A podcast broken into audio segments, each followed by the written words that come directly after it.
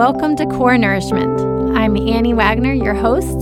This podcast is designed to empower, inspire, ignite presence, purpose, and intention in your day. Thank you for joining me. It's Core Nourishment Podcast with Annie Wagner, your host, and this is episode four. Thank you so much for all of you who have been listening, tuning in, subscribing, and sharing. I've received a lot of great feedback so far, and I'm so excited about this adventure. It has been a blast so far.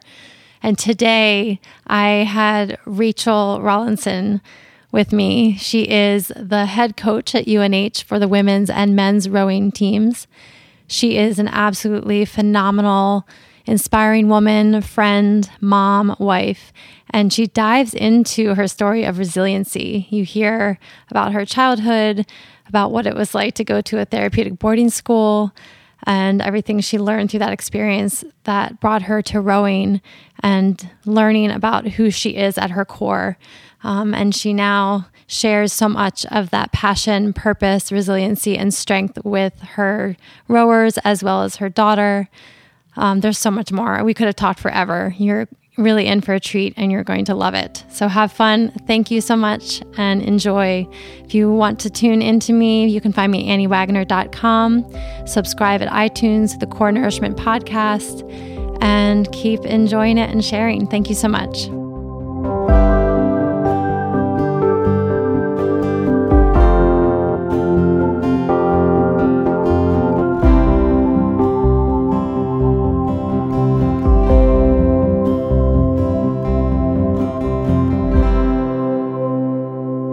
Welcome back, everyone. This is episode four, Core Nourishment Podcast. I'm Annie Wagner, your host, and I'm so excited to have you, Rachel Rawlinson, here with me today.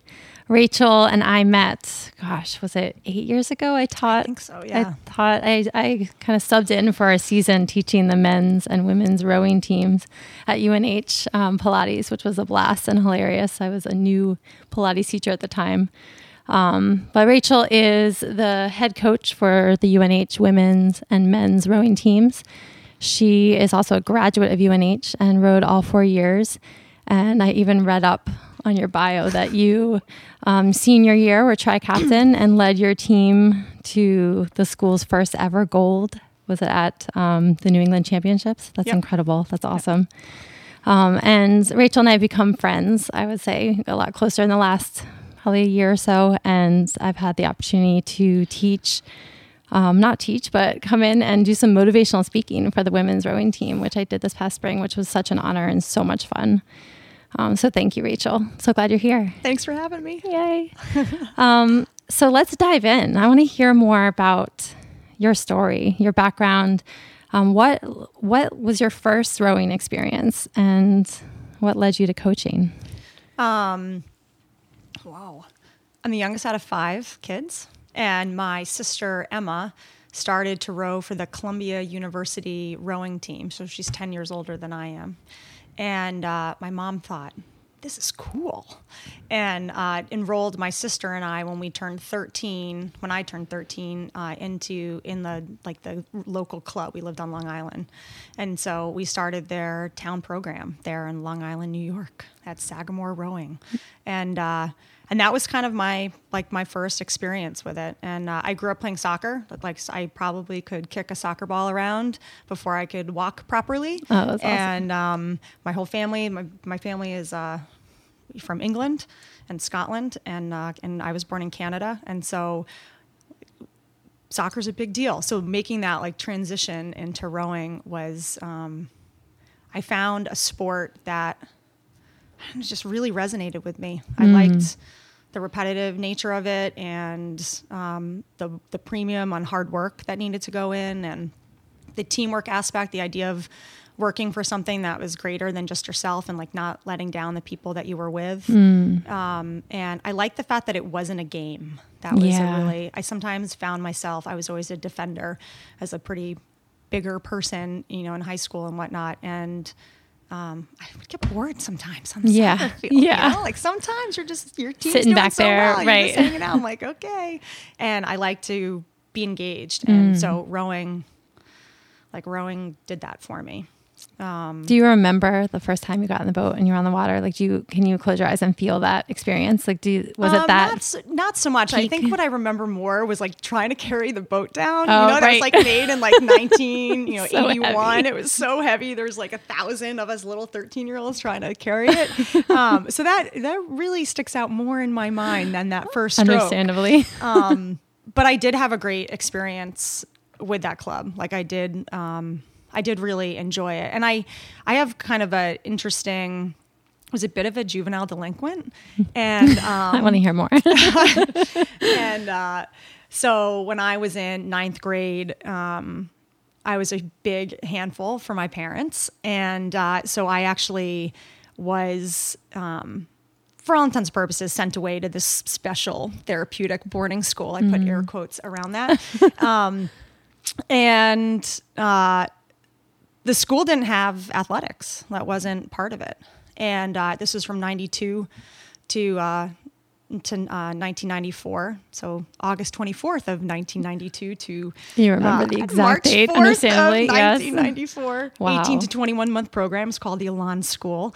And um, Where was this located? up in Poland Spring, Maine. Oh, okay. Okay. And so my parents had to like do some they had to be creative to get me up there. And Yeah. they didn't actually tell me and they didn't tell my siblings. And it was a pretty um, it was a very intense experience. Yeah. uh, so Fi had just turned 15 and um, you know and i'm in this program that you know i didn't know i was going there. And you know that you literally walk through the door and you know, they just start telling you, you know, this is an 18, 20 month program. This is how it works. This is the whole deal. You have to say goodbye to your parents now. And like my parents are crying. Yeah, I just like couldn't Oh my gosh, put it all together. And so, um, and then I'm there with all sorts of people from everywhere, you know, uh, people who were like gangbanging from like the streets of Gary, Indiana, and just had, you know, just a huge range of diversity and people. And the one big thing that I, I knew that I had and I possessed was hope that like, you know, I was gonna go back home. I came from a good family, and um, but it was really, really tough. And the way the program worked was that it was uh, basically run by the kids, like the students ran it, and so you had different positions, and you know, if you had two um, non-strength people they couldn't converse with each other unless there was a strength person listening to them and Wow. it was just like very. a lot of group. yeah inter- like imagine. I actually worked at therapeutic boarding school. I don't know if we you Oh, knew no, that. I so didn't. I Yeah. I've been on the flip side of of Yeah. witnessing families coming in and just imagine just how really- intense. yeah, it's so just a lot really of group crazy. consequences and yeah. Yeah. So, Wow. um, and actually, the school, um, the school shut down now. so they got shut it down a couple of years ago. Yeah, they did some interesting. Few of them have I think been shut down. Yeah, they Yeah. had this thing called a ring where they'd like the person who was like the big rules were no sex, no drugs, no violence. Um, and so they had this this thing called the ring where they'd like put the person in who kept on fighting. They'd like put them in the ring and then they'd put like good people against that person until they were like beaten down. Oh and my you know, gosh, that was just Rachel. it was So just black like and kind of like white. crazy. Yeah. Yeah. Yeah. Yeah. Yeah. So uh, so needless to say, but the big thing, they didn't have sports there. Mm. And um, I think it was in um, there's these three different houses. I was in Elan eight, and one of the staff members in Elan three, this guy Peter, had started a boys basketball team, and um, and then wanted to start a boys like cross country team. And a group of us, you know, as as girls said, you know, well, we want to run. You know, we want to do this too. And he basically said, well, girls like don't run. Like we don't we're not we're not going to do that. And you know, I, I I've always been um, I'm like a really intense person, and injustice really bothers me. Fires you up. Fires Yeah. me up. Yeah. And I just thought like. oh, I'm going to run. And so we basically pushed it and we got to be a part of the team, but it was your classic scenario of where, um, you know, he would go coach the boys and would just say, like, you guys just stay over here and just run until I come back, you know? And so, you know, and then, you know, when a race would come and we wouldn't be that successful and he'd say like, well, you guys aren't really doing very good. So like, why should I pay attention to you? And it was just, it was a very, um, it was a very interesting experience kind of layered in there. Um, but I definitely learned, I mean, obviously, like I learned a lot through that whole thing. So when I came back from that, my parents had said to me, you know, either you can go back to the high school that you came out of, or you can go to a boarding school or something different. And um, I made the decision to go back to the high school that I had come out of, which Mm-hmm. um, I don't know if I was like a glutton for punishment, but Oh my gosh, going Rachel. back into that same group of people, and it definitely was. That's one way to look at it, or just determination and uh, I don't know stupidity. But it was definitely, um, it was really, it was really tough. And the wig thing was like sports, wanting to get back Mm. into. Um, you know, I my family, you know, my mom's always really been focused on nutrition, and institutionalized food is like terrible, right? Like I can't eat those eggs from the box at Mm. Yeah, all. yeah. We weren't allowed sugar, so it was like loads of equal packets, and Oh you know, just gosh, yeah. no exercise. I mean, it just wasn't, you know, we were in this beautiful place in Maine and we, we weren't allowed outside. Mm. Um, and so I, I really, uh, when I came back, I started to play soccer. My, my brother had played on the soccer team. My sister-in-law, my, my other, my other sister, Becky, who's 18 months older than me, was like superstar on the soccer team. And so I started to play and I just really just didn't fit in with a group of girls who were on the team. And I just thought, you know what, I'm done. I'm going to, I'm going to go I'm going to go back to rowing. Like that's where it really works for me. And I when I came to the decision of of choosing a college, ironically, I chose the University of New Hampshire over University of Rhode Island because the UNH team was varsity at the time and URI Oh. was club. Oh, yeah. And so, uh, but I basically I I chose college based on rowing. That was I that was what I was going to do. And um, and I kind of feel like I mean it's dramatic to say, but I kind of feel like rowing not like saved my life, but it definitely um, it it like gave a structure to my day that I desperately needed coming out of this environment that was like so heavily structured by all of these people and but it wasn't my chosen structure Right, right. and so coming into college uh you know knowing that i was going to be far away from my family and everything else that like rowing kind of gave you like instant family I was about to say, you know right, add right, this- water and there yeah, you go Yeah. um, and just being automatically with this like group of like-minded people. You know, we all were a little nuts, and you could tell who was a little more nuts than the others, Yep. and it just clicked. You know, it just really made a lot of sense to me. So, um, and definitely had some.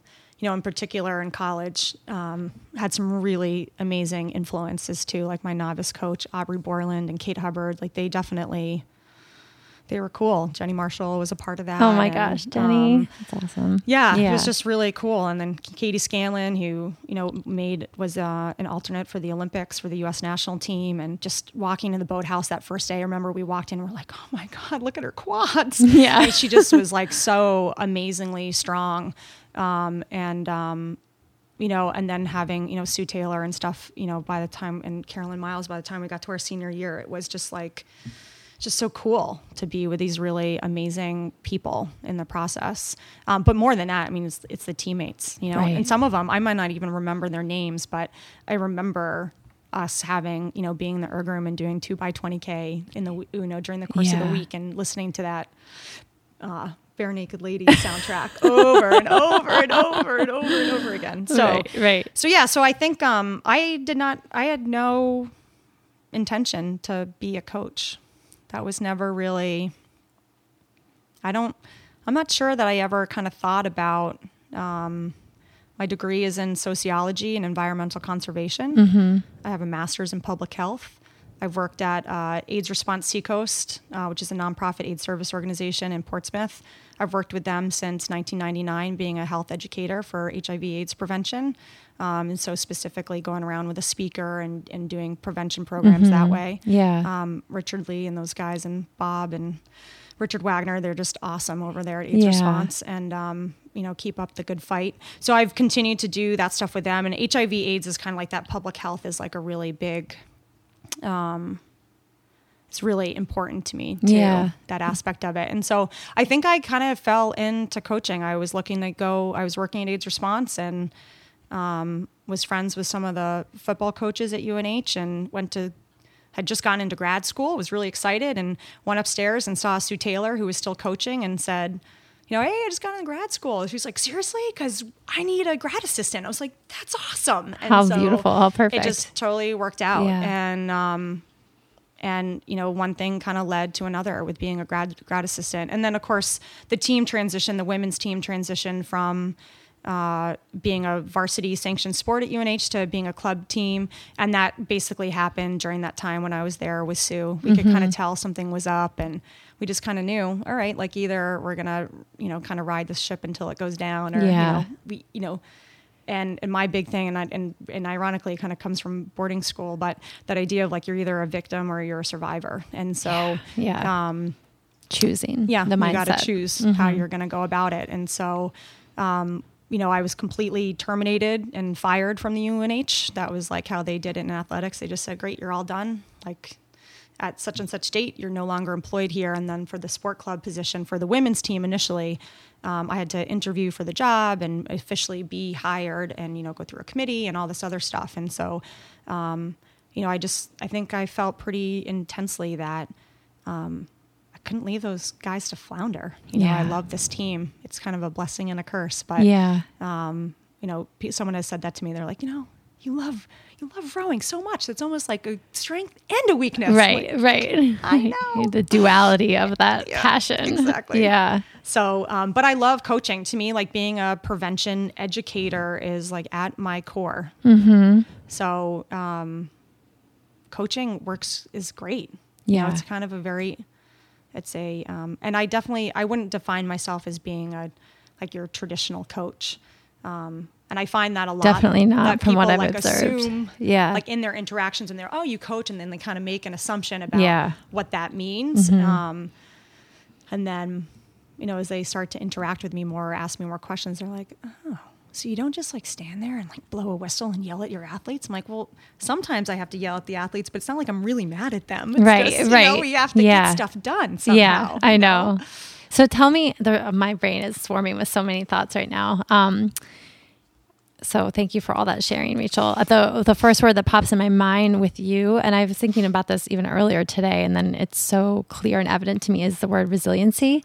Because I think about okay, having been a former rower myself in college, uh, I rowed at Connecticut College, um, and that still sticks with me. Just everything I learned, like it's we, you and I've ch- chatted a lot about this. Like you're not just training for your sport, you're training for life. Yep. And I think about the word resiliency because I, I believe that my experience through rowing and um, with my teammates and as a group and what we rose through and and you know face our struggles to then that choice of okay, are we going to stay like victims in this? Or are we going to keep pushing and you know working towards success, all that stuff? So anyway, your personal story of what you went through and going to the therapeutic boarding school. I mean, it's to me, it's, it's absolutely perfect that you're a coach Yeah. because and a coach of rowing because you bring so much strength. And when I've observed you, your your rowers are so lucky to have you and your energy and your your connectivity, your ability to really engage them, um, and from just having the opportunity to be around all of you um, this past spring, especially.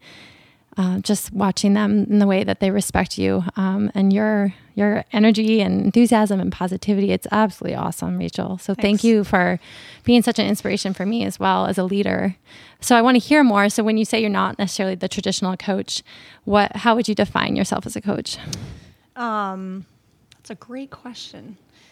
Uh, to me, it's it's like way more about the process and growth of development than it is about an end result of winning or losing.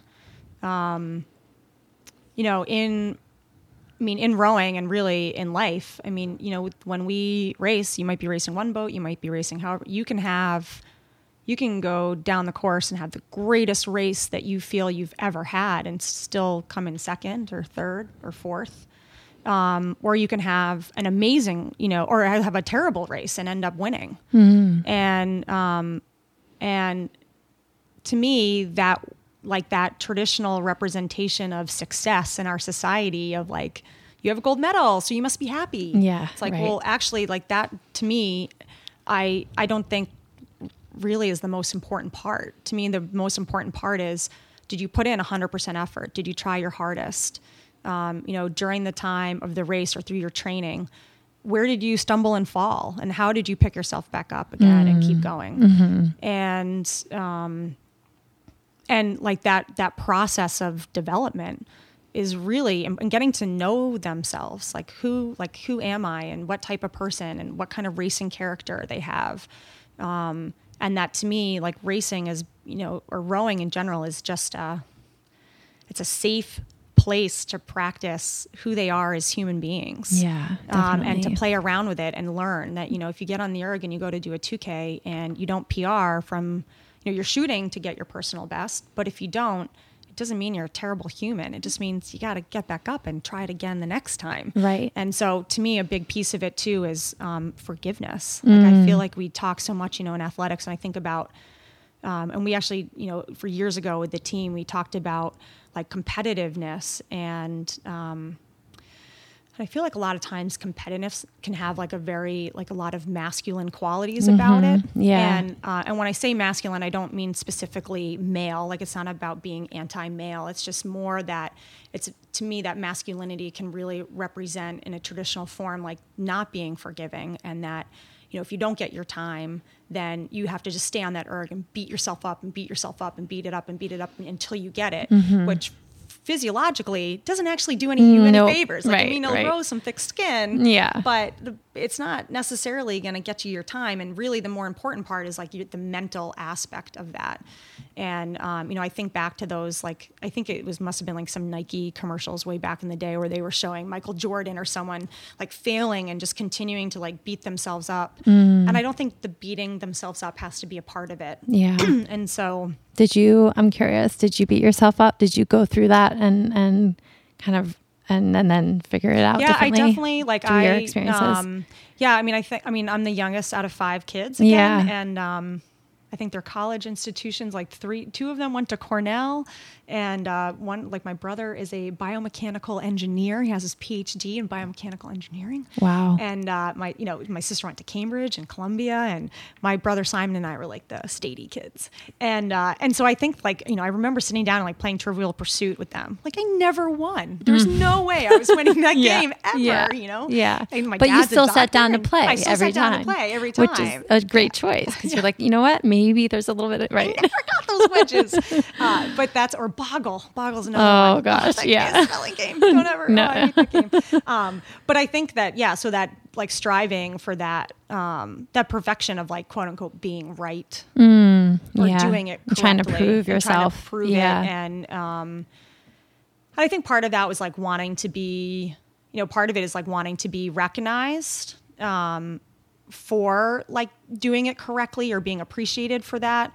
Um, but also like the like with the perfectionist part like just I, I think that is something that like being raised in like in and I think it's sh- changing but being raised as a you know as a female and we're kind of talking about like social construction of gender like those Yeah. gender roles of where you know your job is to serve others and to make others happy Mm. um, you know and I wouldn't say necessarily that that was a lesson that my mom was teaching us or like my dad was teaching us but I feel like it's a really subtle vibe that you Mm-hmm. Right, just socially like and everywhere culturally. else Yeah. um, and that's where like that reviving Ophelia book, Yeah, um, yeah. really when I read that I was like, oh my god, this is like Yeah. how I felt or how Totally. I feel. Yeah. And so I think that perfectionist aspect of it, um, you know, does really get, you know, can wear on you. Yeah. So do you find so coming back to the coaching and trying to um you know approach that perfectionism which you know actually you know came up I remember when when I was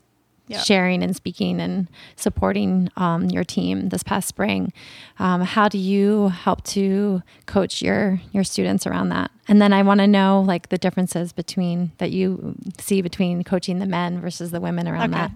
that I would say that um, I think I, I find rowers in particular, you know, they're, you know, at least at UNH, because that's my main experience. I mean, the rowers at UNH, they're a gritty, like hardcore group of people. And, and I say that with total respect, admiration, and love. Like they, you know, the stuff that these guys do, um, just rocks my world. They're a great group of people, and uh, and I think and I think there's like that element of um, being a Type A person, um, and not they're not all that way, um, but there's definitely like that line. They have that strong line of like resilient. The ones who stick it out for you know two, three, four years, that is a deep essence part of their character, and so I think the biggest thing you know that we we have you know to me there's always an ebb and a flow and a balance. And so there's the there's practices that are purposely really hard and are going to break them down. And you know and I'm I'm pushing that line of like you got to go. You got to hold the number. You got to push yourself. I don't care that you think it's hard. You have Yeah. to do it anyways. Um, and then there's the other aspect of um, talking about forgiveness and failure. And uh, that element of needing to be forgiving to themselves and really treating you know themselves like they're a six year old their own six year old child you know like what would you Yeah. say to a little boy or girl who um who just you know was running and playing and did whatever and then just tripped and fell you know you wouldn't start yelling at them you Right. would go scoop them up You wouldn't go like kick hug. them and yell at Yeah, them. Yeah, yeah, totally. and so so finding that balance of um, what is like I think forgiveness is a huge part of it. Yeah. But then continuing to grow. And so I know that that that quote of like forgive and forget. And I'm like, I think it's forgive and grow. I think that yeah, I love. growth I totally has to agree. be a really big part of that. Yeah. Um, How, what a gift that you're giving your students, your rowers, with the ability to connect with that child self.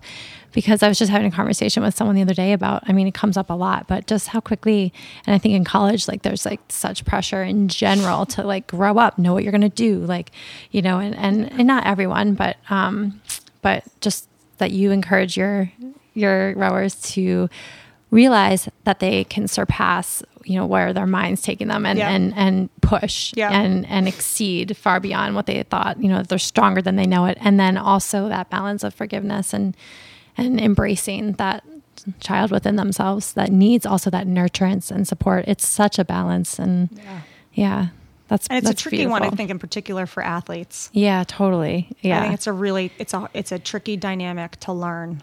Um, how do you go hard?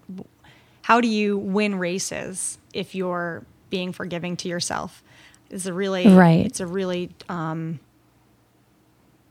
it's a tricky dynamic. To yeah Work out. Well and then as a coach i imagine you're seeing okay well this this person hears me in this way but then this person is not you know Yeah. not able to hear it the wall is up there's resistance so how like how to reach all the different Yeah, know, the people. people and then um, how about that forgiveness work with the men how is that how does that show up I for you that that um, I think with the men's team, um, it's definitely been.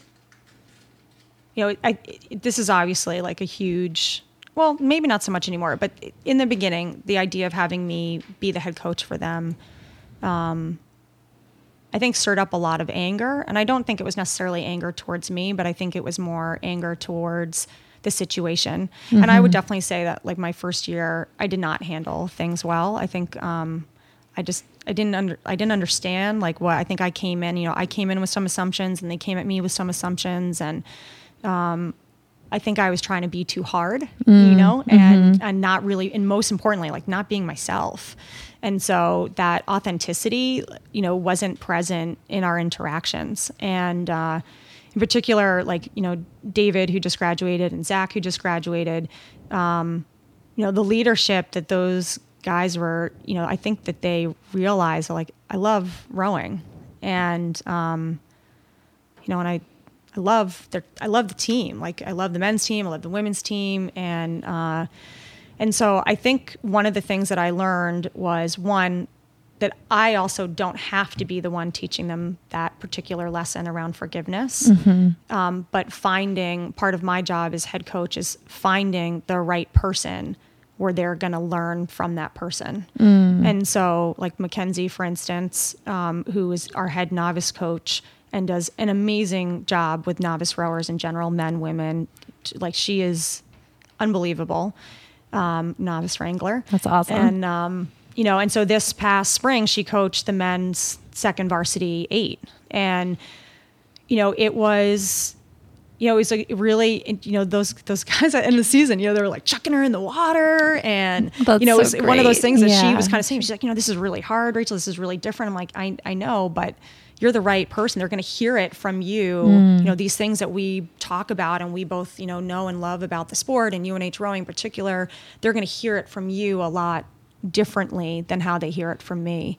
And so that, you know, that was kind of an interesting uh, process for me to not like come to grips with, but that idea that like I don't have to be doing all the things all the time Right, and the need to could- find you know, the importance of finding other people who can convey those same philosophies, but but reach them faster Mm-hmm. um, and allow that process to happen a little bit more quickly. Um, and you know, that's another thing that I would say, like from a traditional coach point of view, that people you know would kind of say that like if you're not um, you know, if you're not doing it yourself, then you're not really being the coach. Right, And it's like, exactly. well, I, I disagree because we have this really great group of coaches and, um, you know, and definitely give them leeway to like do, you know, do what they do as far as coaches. They aren't getting paid any money really. Yeah. And they're just giving their time all Yeah, the time. yeah. Um, you know, their weekends and their mornings and everything. Um, And what but they're really great people, you know, so I trust Yeah. them and, you know, I know that they have the rowers at the center of it. So as far as like, so, you know, indirectly, um, you know, I think we're moving in a great direction in particular with the men's team. I think that, you know, losing their like official head coach person kind of rocked their world. And I totally understand that. Yeah. Um, but you know, they're, they didn't give up. They didn't like lay down and Right. be run over. You know, they kept on pushing and um, and they're you know they've gone through some really cool cultural shifts in the last few years. And it's really exciting. Like I have been relatively terrified the last couple of years, and um, and I'm really excited going into this year about Yeah. what um, what it's going to mean, and watching the men and the women train together and lift weights together and run stadiums together and, and do all of that and really push each other to be you know stronger and faster and work through things is uh, you know that's life like when you go to the gym when you're 30 years old you're not just in like a gym with just other women you're Right. generally there with all sorts of people and you still have to figure it out Yeah, and so i feel like this is um, i do feel like like the you know the um, the aspect of gender with sports is starting to shift a little and the reality is most men have you know most of their educators have been females Mm-hmm. Yeah. Yeah. And And so- and how powerful in general too, Rachel, that um, for you to go through that experience, for your growth and as a coach and a person to be able to like go through that and and just as you just authentically and honestly shared, learn to let go of that kind of control as a coach and Yeah. realize if anything, like I, from listening to you, is uh, I think that displays so much more strength and courage um, and role modeling for both the men's and women's rowing teams because here you are saying, look, even as coaches, we are a team. We have to be a team and communicate and work together and empower. So you empowered Mackenzie to say, like, look, you have this and you to be able to connect and reach these guys better than me, or just in a different way that's more effective. And um, so I think I think that's so awesome and so powerful Thanks. role modeling. Yeah. Um, so great coaching Yeah. from my perspective. Yeah. Yeah, we do. And we look at it as like it's a collaborative, you know, there's a lot of teams where it's like very segregated. You have, I mean, I, I, it's possible that I'm like the only, well, especially for, I mean, I think in club rowing, I'm the only female head coach of both a men's and a women's team. Usually it's a male who's the head coach of the two programs. Um, and so that aspect in and of itself is pretty unique, but, um, you know, we collaboratively coach, like we all have to, um, you know it's not about our own personal egos it's about like how can we serve the athletes on our Mm-hmm. Yeah. team Yeah. um, this is their experience Right. they work really hard they're fundraising a lot of money they pay a lot of money yeah. you know it's their um, it's it's their experience and so how can we you know like wanting to honor that interaction Yeah, definitely. um, and so I think too, as a coach, like part of my role is to, um, you know, I've had those coaches in the past where they're like, well, this is how I coach. If you don't like it, there's the door. And there Yeah. does, you know, and there does kind of come a time when that happens. There's just philosophical differences, but Mm-hmm. I look at it more as, you know, any athlete who's coming to practice, you know, they're motivated. I mean, if you're getting up to like drive to Dover to walk through 60 feet of mud at 5:15 in Right. the morning and it's however cold, like you're sufficiently motivated. Yes. and if there's something going on at practice that like you're struggling with, then like let's figure it out. Let's like figure out what we need to do to help you be more successful. Mm-hmm. Um, and if something that I'm saying or doing isn't working, well then let's try to do it differently Mm-hmm. and or get somebody else in here or you know just do whatever we can to like help people grow it doesn't have to be you know it's not it's not like this is my show and if you don't learn from me yeah, it's, Yeah. it's- that doesn't help any of us Yeah, yeah. So- I love that you that you're able to see it that way, and I, I've I've sensed this from you ever since I got to know you. Um, but just that, yeah, it's not about not about you guys. It's about serving them and lifting them up and and helping them to show up with more strength and confidence and work through those moments. Yeah. So you mentioned early morning practices. Um, are you naturally a morning person, or did you become one once you dove into this? when I when I was a senior in high school, I, I was like that kid with like the late late homeroom, you know, where you like show up at like eleven. Oh, wow. um, or whatever time it was. Uh, and so when I got to college and um, started rowing, my mom was like, "You're doing, you're getting up when exactly? like, what are you doing?" yeah. I kind of feel like I'm like not a middle of the day person. Like I, yeah. if I could skip or like take a nap from two thirty to four I would be really excited. Um, so, but now um, I love mornings. I Yeah. absolutely love mornings. I love the quiet and the birds and the water and um, you know just the sunrises and just how the sky looks and I just one of my favorite things is like that cup of coffee on a regatta morning, you know, before all the rowers and all the stuff has arrived, but like the the race lines are in, you got your quiet course. There's no ripples. There's like no one really there. You know, the coxswains are kind of getting their stuff together and I, always just kind of take a moment. I know, like, Smell get the coffee right now. Rachel's closing her eyes, by the way, while she's saying that. I totally. I do. That's, I I, just get it. um That's it's like one of my favorite it's like one of my my favorite moments. I'm pretty lucky. Yeah. I have one of the greatest jobs in the world. You know? I remember feeling that way. Um, and I, I mean, I never coached, but just those moments, you know, morning practice when we sit on the water and the sun's rising and then, you know, beginning to move together as a team and just the power and, yeah, I'm getting goosebumps Yeah. too. Like it's such a, I mean, in many ways, primal. spiritual, like primal, um, just such a gift of an experience. So that's, Yeah. that's awesome. that's great.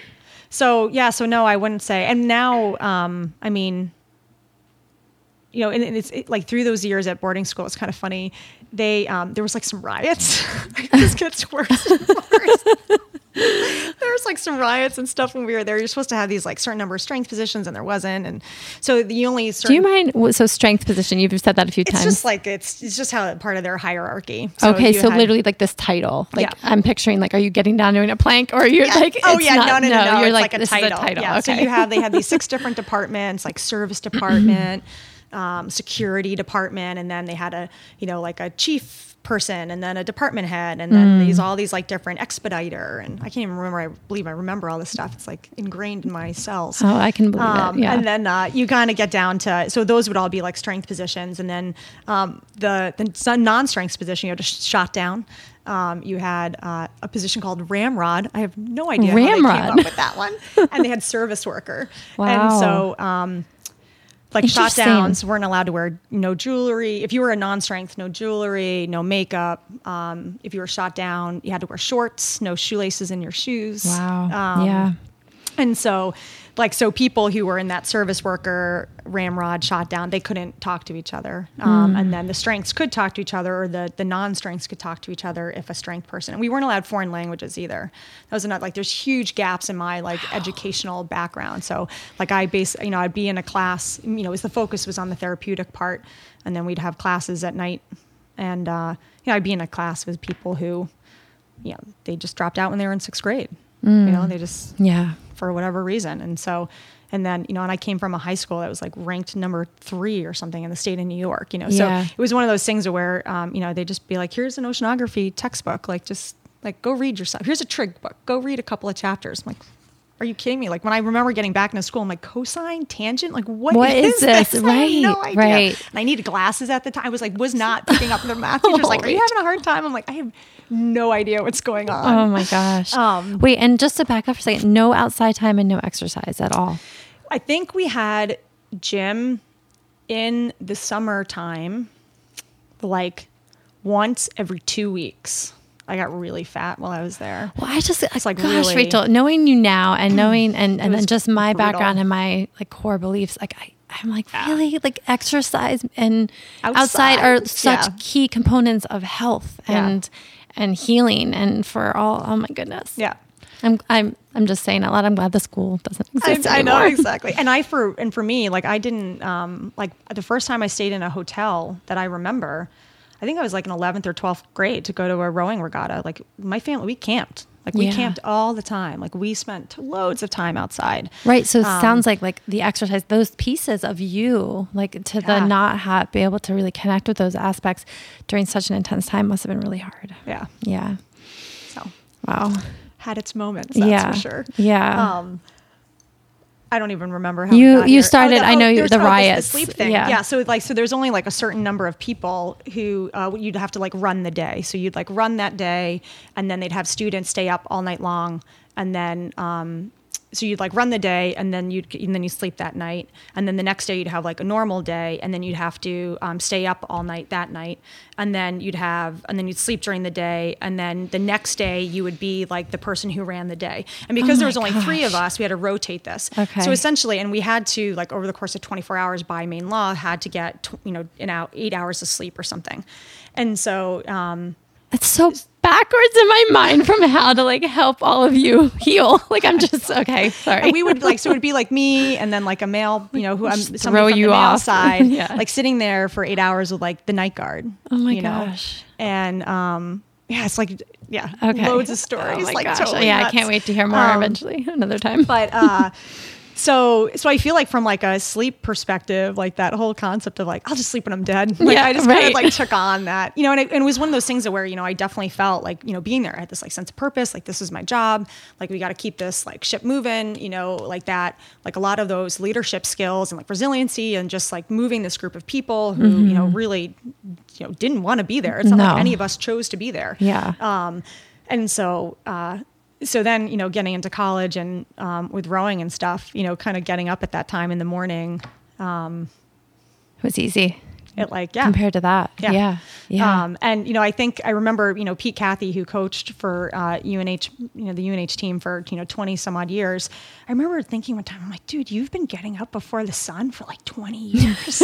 or actually, you rode in college, choosing to do this? Like, Yeah. I remember having that moment in college, like, oh my god. Yeah, yeah. And then now I look at it and I like I realize this year that I've sp- I've literally spent more than 50% of my life being a part of UNH rowing. And Oh, that's awesome. Getting up That's before so the cool. sun. Yeah. So it's just definitely, you know, now so you're becoming that. Yeah. Now I'm just like that, following. Pete's footsteps. So, um, so now, and especially with having a child, I was about to say, and Um, Rachel's also an amazing mom, and so lack of sleep comes with having a young child. exactly. So like those first, um, I was really fortunate that um, I was able to take. Was very. Um, I don't want to say for a long time. Brian and I, um, we weren't going to have kids. We thought that we were going to do it, and then, and then. And then didn't, you know, we just, we both, he was coaching. Um, he has a, he's a full-time, he's like a finance person.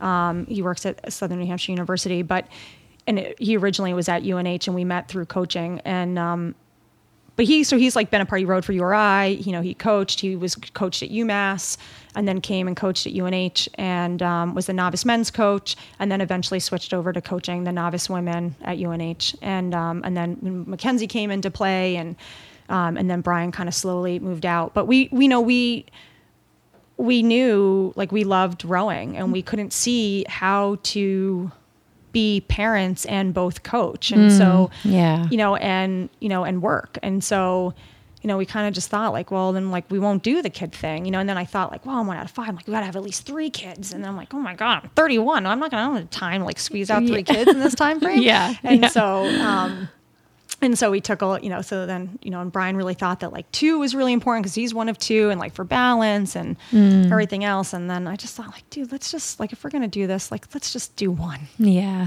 Yeah. let's just do one and um, i had a lot of friends at the time who were right in the throes of like that second child Yes. and did not have a I know once you have two, it's like the rest I hear is yeah. yeah like and especially when they're both under five there is a lot of non-favorable stories Mm-hmm. um, and so i just thought oh my gosh like i don't know if i can i don't think i can do that well and also too i felt like it was a disservice um, like a disservice to my like to my job and like to the people who are on the team um, Mm. to you know all of a sudden like because i've made this life choice now you guys get a coach who's like got their head up their bum most of the time because i'm like you know i got this i got these kids i gotta Yeah. focus on and Yeah. so um, and Feeling so we tugged in all sorts of directions Yeah. all the time. Yeah. and I do think there's kind of a weird when you're I, I don't know if this is other people's experiences, but I almost felt like through those like early 30s was really tumultuous time. It's like your, it's like your DNA. It's like your, you know, you have your, you have your brain and then you have your heart and it's like literally the cells of my being were like trying to convince me that I had to have a child. Yeah, yeah. And um, it's weird. It's like a really Mm-hmm. Yeah. weird process. And um, I definitely can relate. And I, I've talked to multiple women who felt Yeah. that too, even if they were, even if they've even chosen since then to not have kids or couldn't, you know, yeah. it's, but yeah, to have that experience is not- wild. Yeah. and it's not something that you like. I didn't find in my experience, it wasn't something that I. Um, it like was not coming from my brain, you know, like yeah, it wasn't something yeah. that I'm like, oh, and it wasn't, you know, and I, you know, I heard people like, I actually think that having a kid is like one of the self, most selfish things that like, to, in my opinion, that I could do because Lily didn't have a choice about being born. You know, we made that decision for her.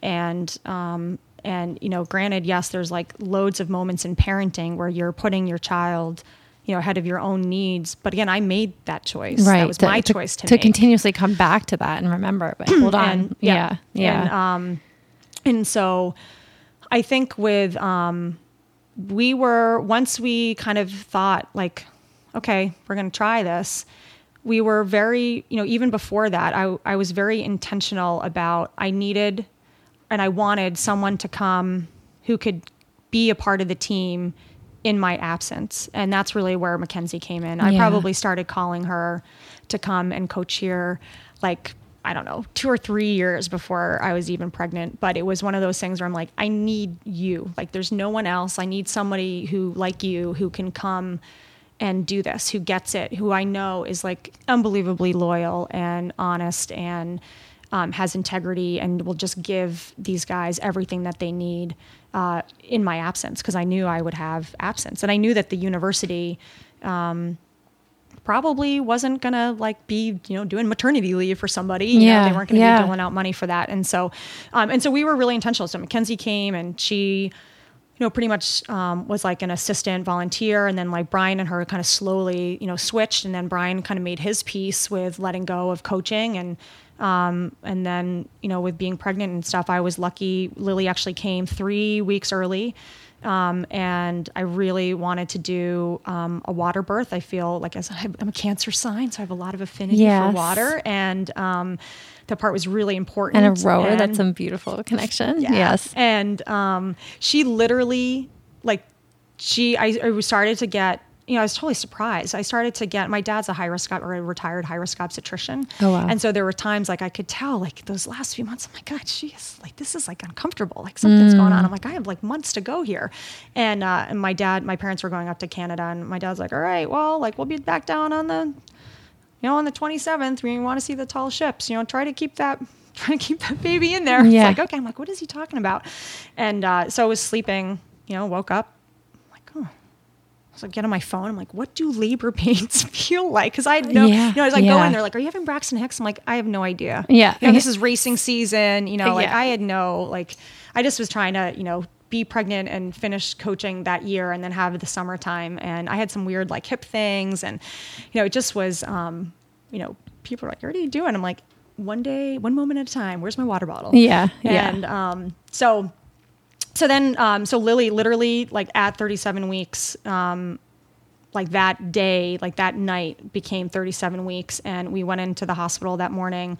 And um, because she was seven, 37 weeks, I could do a water birth. Whereas if it had literally been Wow, the you know, day 12 before. or the day Yeah. before, I wouldn't have been able to. Wow. And so that experience in and of itself um, was really, really, really amazing. Um, and everything was just like it was so nice to feel like an athlete again. That part in and of itself was just I was like, oh, this is Seriously, so nice. that's like you can only walk so many miles, Yeah. uh, with a bunch of dogs, but um, Yeah. it just that part of like I really missed that. So, Yeah. so that part was really was really it was a cool. It's a very cool experience. Um, Sadie was a water birth too. Oh, yeah? yeah, Yeah. both our girls. I love that. Yeah, um, that's that's amazing. I'm imagining you going through that. Yeah, And- it was. It was just really neat. And the only like bummer uh, like the only bummer, my placenta didn't come out, and so the doctor had to do like a reach and grab. Which Oh, yeah. I don't want to do that again. Yeah. You're like, okay, I think we are definitely sticking to the one. I'm all yeah. done. Yeah, yeah, yeah, But um, but yeah. So we, I was so I was fortunate enough. I basically took off. You know, she's being she came early. I didn't go back to work until December when we transitioned to being inside. And Brian and Mackenzie and Pete like managed stuff, and um, I totally give like you know Pete did an amazing job. Like I never carried a gas can, like never feel you know like those guys just totally rallied around it, and Yeah. um, was really a really cool process. And then Lily, I know I nursed her for actually three years, which you know did a lot of pumping and mailing, like spring break mm. trip to the dining hall. Yeah. You know, Yeah. and the whole, you know, the coaches in the room would go to sleep to the sound of me pumping, waking up to the sound of me pumping like six or seven times on the pump over spring break and mailing the stuff back or Oh getting a phone call from Brian that said, you know, like I counted wrong. There's not enough milk in the fridge. So, So like getting hard. the dry ice yeah. and mailing it yeah. back. And did you did you hear my first podcast? I my did, friend in the pump spotting. Yes, yeah, my friend. Amy So Van cool. Haren. So yeah, anyway, that's just yeah, and like think of hers. and yeah. you know, just like in an airport, you know, just like turn yourself to the wall. yeah. You're like, hey, yeah, Yeah. you see my boobs? Yeah. This Yeah. is just what I got to do. Yeah. And uh, but Lily, fortunately, like by the time December came, she really wasn't like getting like she is. Um, she's very stubborn and determined, but she does things in her own schedule. Like when she is ready for something, like she literally her last um, feed was the day before her third birthday. Wow. You know, just totally does stuff. You know, she'll just look at me and say, "Mama, I'm all, I'm all done wearing pull-ups." Yeah. Yeah. Yeah. Boom, she's all done. Isn't that amazing? Yeah, That's incredible. Just like it's just yeah. a really, and I hope that I just want to nurture that Yeah. as much as possible. So when I returned to work, she was like, for the most part, done with getting up Yeah. for feeds throughout the night. And so, um, and now I just pretty much go to bed at like, you know, a lot of times like she goes to bed, I'm like, good night, Brian. Yeah. I just get into bed. It's like 8 p.m. My- my turn. I Yeah, gotta, I'm getting right. up at four or something. Right, right. So, um, and it depends. I usually have one, one or two nights where I have to, you know, from a work perspective, need to keep things going until whatever time. But um, and Mackenzie said this to me at one point about like, pro- oh my god, I'm just my productivity is so low, and she's like, it's not that it's low, it's that Yeah. it's shifted to it's something. it's different, It's totally different from you anything you've experienced before. Right. It goes back to that allowing yourself to be present where you're Yeah. at now as opposed to compare yourself to what was before. Rachel, I just want to say you like this whole sharing of becoming a mom and making this choice and your like real clarity and, and thought process so far ahead of time for the vision of your team and wanting to support UNH, both rowing, you know, the rowing teams as well as um, you like with your absence as you said i just that's such a tremendous um just testament to your heart and your compassion. I mean to me i'm like you're yeah because in many ways that was training you to become a mom of lily but you're a mom to the rowers. And and then you had this opportunity to support and empower mackenzie to come in and um, just it's it's awesome because i don't you know i don't see that happening and i'm not you know as connected to all the different institutions and teams out there but it's brilliant and amazing um, and i imagine now i mean what would you say do you see parallels between being mom to Lily and then and then you know having Yeah. this whole team that you're nurturing um, Yeah. and I can just imagine the strengths that you experience in both those aspects of of yourself Yeah, you know and it is. It's huge. Like, and I, um, I one of the things that Brian and I did when we knew that we'd be coaching together was like right when we we got married. I'm terrible with like dates and birthdays and anniversaries and stuff. Like, I actually have Lily's um, birth date around my neck because one day someone's like, "Oh, your kid's so cute. Like, how old is she?" I'm like. Oh my God, it's your birthday. I, I'd totally forgotten. Uh, it's just really bad. Uh, so we got married, and um, I know this because we talked about it last night, um, 2005. and um, but we purposely like actually saw a marriage counselor, and um, you know she's like, "Why are you guys here?" And we're like, "Well, because we know that we're." Like we're gonna go into this environment together, and you know, and, and part of the time, like Brian was under me as a male, and I'm the head female coach, and mm. you know, we just knew that there were again, like my background from like sociology, and just I've done a lot of stuff around gender and you know, social construction, and you know, we just knew that it was going to be a little tricky. And one of the things that, you know, through the years and I've like gone back to see this person every now and again, um, you know, it's all a process of letting go. Like Yeah. parenting is like that biggest process. Yeah. And what I, you know, with coaching, it's the same thing. You know, you meet these, you know, these people come to you as these, you know, they're 18 year old, you know, humans. Yeah. And, you know, as they like grow through their first year to their fourth year, um, being a part of those changes is such an honor, you know, and watching them grow and, you know, just, it's just an unbelievable process to be a part of. Yeah. And, and then they go, Right. you know, and then Yeah. they leave. And that's where, you know, for all the things that people say about social media, I'm like, I love Facebook because it means that I get to like still see what they're doing, Right, you know? right. And so, you know, they're doing Yeah. like, you know, and this one woman in particular, um, you know, you know, there's a there's a whole bunch of them, but you know, Sarah Newt is actually one of the people who I. Uh, she's an only she's an only child, and um, she's totally awesome. She's like this really awesome person, and I remember saying to Brian, like, I imagine, like, one, I imagine that being a parent is kind of like coaching, but like it's better because it's your own kid. Yeah. And then when we were thinking about, you know, having an only child, you know, and you know, there's I feel I think there's a lot of biases around like what is that only children are spoiled or they're this that or the other thing, and and I I'm like, look at Sarah New, like she's this awesome human, you know, and I and there definitely have been more like Kate Beaumont, like there's been a few others on the team that, you know, they're only children and like they're they're awesome humans. And I just thought like Brian, like it doesn't so much of it is your parenting Yeah. and also the community and family, as we've talked about. Yeah. Like you can create for them in other ways. So yeah, yeah so it Yeah. definitely um you know it just yeah i think that there's huge parallels in there and i don't you know i don't do all this stuff perfectly all the time you know like i mess up all the time as jenny marshall says fall down seven Yeah. times get Yeah. up eight you know I- and yeah. so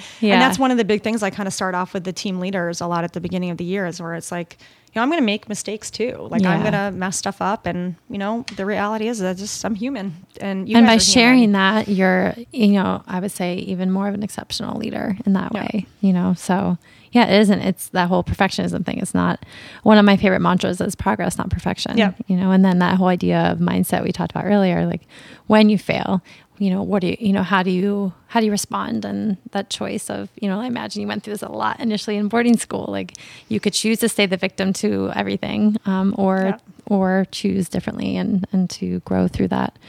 Um, yeah, we actually we had to like choose a um a quote that was like one of you had to make um you had to make this like plaque for yourself like a mantra. yeah Or, yeah. and uh, I laugh all the time. Mine was demand change, which I'm like, oh, that Oh, totally, like wow. that definitely, like that my 15 year old self. Every now and again, I think about that. I'm like, Demand oh my change. god, like there's so many parts of that that are like, well, I, I was, I feel the energy and like the voice behind Yeah, that. like I can imagine. yeah. yeah. um, and so What would your mantra or quote be today? oh gosh, I don't know. I probably would go with more with like the forgive and grow, but the demand change would be in there too. Mm. Yeah, like that's yeah, where it's a like part of very- you. It's like the yin and yang of those aspects. Yeah. um, and that's where I think too, like when I, you know, um, when I was when I was thinking about coming and doing this, I was thinking about like, well, like what, like you know, if I were if I were to like describe myself, like what would I say? And I'm like, well, first, like I'm really intense, Mm. right? Like that's like I, oh, you know, I'm sure I just overwhelm people all the time. I love, I love your know, intensity, so Rachel. there's definitely completely time, relate. there's like a you know like I'll interact with someone and I can just tell that they're like what is oh my god like, what? and uh, like I almost and I I feel like I have sometimes I just have no um like that loving and like just being open and like I have no barrier like there's no Mm. like safeguard there which sometimes really you know like is not helpful. Like I'm a very sensitive person and Yeah, so that part yeah. is just really hard. Yeah. um, but then you know again like chatting with Mackenzie she's like I would say like advocate like in every extent of the word and like being an Mm, ambassador for you know injustice really. Um, and that's where a lot like I actually spent some time going I went to Tanzania and I did some HIV AIDS prevention work there. And you know when I think about like the HIV AIDS part of things you know to me that's a disease that um, is really like everything that's wrong with our society. Like the people who are disproportionately affected by it are you know people who you know injection drug use like there's something going on in their lives that's leading to them needing to feel like they need to inject drugs to feel better about themselves Yeah, or yeah. um, you know for individuals who identify as being gay like that's you know we're we're moving in the right direction but you know that's still something that you know people who identify as gay don't always feel comfortable walking down the street holding hands and Right. so they need to do things in a way that you know isn't necessarily upfront and you know allows them the opportunity to be protected. Yeah. and so in young kids and you know you just have like the you know all of these people and especially youth in general. And so i i find that um you know poverty like there's all of these things that you know contribute to you know when we look at hiv and aids um prevalence and just where epidemiology of it. But it is very um, that empowerment aspect of it to me. Like those, you have your self esteem, you have your self efficacy, and you have your self confidence. Yes. And Yeah. so many things just revolve around those three concepts. Mm. And you know, how can we have growth and resiliency if you don't have one of those trifectas? Definitely. Definitely. Um, yeah. So What led you? What what piqued your interest first in the HIV um, and AIDS? I remember, um, I remember being, I was probably, I must have been in like, we lived in New Jersey still. I have to do things by like where I lived. We lived in New Jersey, had the bedroom upstairs. And I remember reading, I must have been in like second or third grade. And I'm like a ferocious reader. Hmm. Um, I don't know. I remember, like, I remember seeing my mom reading and being like, "Why are you reading?" She's like, "Oh, I really enjoy it. It's nice." And I'm like, I didn't really get it. And then all of a sudden, like, my whole world opened up. Yeah. I can't wait for Lily to have that moment. Yeah. Um, and so I read this newspaper article, you know, and this was like back in the, you know, the 19, early 1980s when things were just really starting to get bad with the epidemic. And there's this newspaper article about this nurse, you know, in Harlem Hospital or one of the New York hospitals, um, where she, like people were dying and no one wanted to touch these people. No one wanted to give them medical care. No one, because there was so much fear and lack of understanding. And she was doing it. She was like going in and doing it anyways. And I remember reading that article and just thinking, like, God, I hope. And even now, like, it brings me to tears. Like, I just, it's not okay for any human to ever feel that way Yeah. um, when they really just don't have to because of a lack of information. Yeah. Yeah. Um, and so, for whatever reason, that just really resonated me. So I was, you know, a peer, and I think that injustice, like in injustices, really, um, when we cause hurt because of a bias of opinion or, um, you know, anything that's just doesn't have to be that way. Yeah. I really um, like just be nice. right. Right. Make that choice. Just be nice, Yeah. you know, Yeah. and um, and choose love over Mm. not. And so, um, I was a peer educator in college, and um, and then yeah, started to work for AIDS Response, and have always wanted. I kind of I've always wanted to go to Africa, and um, and not necessarily. I mean, the HIV/AIDS work is one thing, but um, and it was interesting while I was there because people would say. You know, we're not trying to change their culture. I'm like, but we are. But you change- are. we are. Yeah. Like we're asking people who have never used condoms before to wear a condom. and therefore, it Um, changes and the it changes their culture. Right. Or you know, you're asking a Maasai man who it's normal there for them to have two or three wives, and you're saying that you want them to be monogamous with just one person all the time. Uh, you know, that is changing their culture. And so, you know, as a white hero person coming in, Yeah. you know, you're, I, I just personally felt really strong. Like we're lying to ourselves if we're trying to make ourselves feel better, that we're like not trying to, we are trying to change their culture. And so, and I think that's a piece that like, you know, while I was there, people were like, whoa, Whoa. you're really yeah. intense and I don't I don't feel good when I'm around you, you know, because it just wasn't yeah. um but I just thought that part was really important. No, and I was going to say, like, you open, you know, it's a part of your voice and your truth that, you know, you share, which is also teaching and sharing that perspective. It makes people uncomfortable Yeah. too though. Yeah. yeah But yeah. I like So, that you don't avoid it because of that, Rachel. Yeah. It's authentic. Sometimes I wish I could avoid Yeah. it, but it just it comes sure you out have anyways. moments, yeah. Like, Yeah. keep your mouth shut, keep your mouth shut. um, but, but yeah, it, does, it doesn't feel good sometimes. Yeah. Keep your mouth shut. So, so yeah. So anyway, so I, I do, um, yeah, the HIV AIDS stuff has in particular been, but it really does. Um, and I think sexuality education in general, like I really do wish that we had comprehensive sexuality education in the United States and really in the world. Like I think um, we would have much happier and healthier young people growing up in relationships, Relationships in general, and yeah. how we interact with each other as humans and And parents, you know, Yeah. and and as you and Brian really thoughtfully like made this choice. So yeah, there there could be so much benefit Um, from that. and that there's no one way. Yeah. And as Fred, Fred, one of the coaches, he has these great like sayings that he says, but he's always there's more than one way to cook a dog. Yeah, And so yeah. like that's you know there, he's and he's right. You know Yeah. like we get really stuck that there's only one way of doing something. Mm. And, um, and then wh- how do we place value on which way we think is better? and the Um, ideal like what what a lot of us perhaps grew up with with like what is the ideal life and Yeah. like it, you you know okay like go to school go to college get married have you know Yeah. have kids and like what that all means. And that's what I feel a lot of times too. Like I always find uh, like watching the team load the trailer. I always find is like a very interesting sociological experience. Oh, I experiment, bet. experiment because you know there's um, this like breakout of duties, and you know. You know, are the guys supposed to be doing all the lifting while the women do all the tying? and it's kind of interesting Mm, yeah, to watch, like right. the evolution of what happens. And then who steps Um, up as a natural leader and right. Yeah. Yeah. And um, you know, and then, you know, you know, and then sometimes too, like I'll have, you know, some of the people kind of come to me like, well, you need to tell us how to do it. I'm like, I want the boat strapped to the trailer without causing injury to the boat, and I don't want the boat to come off. Those are the rules. Yes, you know, you figure it out. Figure it out. Yeah. Play around with it. Yeah. Like, what do you think is the best way? Talk to your teammates. You know, and, and that's where you know, and, and obviously there's time. You know, we go over like you know strap tying lessons, and there's more than one way, and whatever else. But um, you know, the bottom line is, is I just want the stuff to fall off when I'm driving down the highway at 65 miles per hour on the way to Georgia. Seriously. And yeah. so, um, you know, but that's it can be really frustrating, you know. Yeah. And, and some coaches are like, "What do you mean? Like, you, there's a specific way to do it?" Right. like, I don't agree. How does that? My my belief is right. You're serving them so greatly by empowering them and saying, "Here are the basic rules. Now you figure it out," as opposed to again staying in more of that, you know, general like ego role of like do it this way and there's no other way. You know, yeah, And they're over the age of 18. exactly. Yeah, yeah. They get to they could join the military, own a gun, Right. Yeah. smoke cigarettes, have Yeah. sex. There's all sorts Yeah. of things that we Make your the right to vote. Yeah, You know, yeah. hopefully they can load a trailer.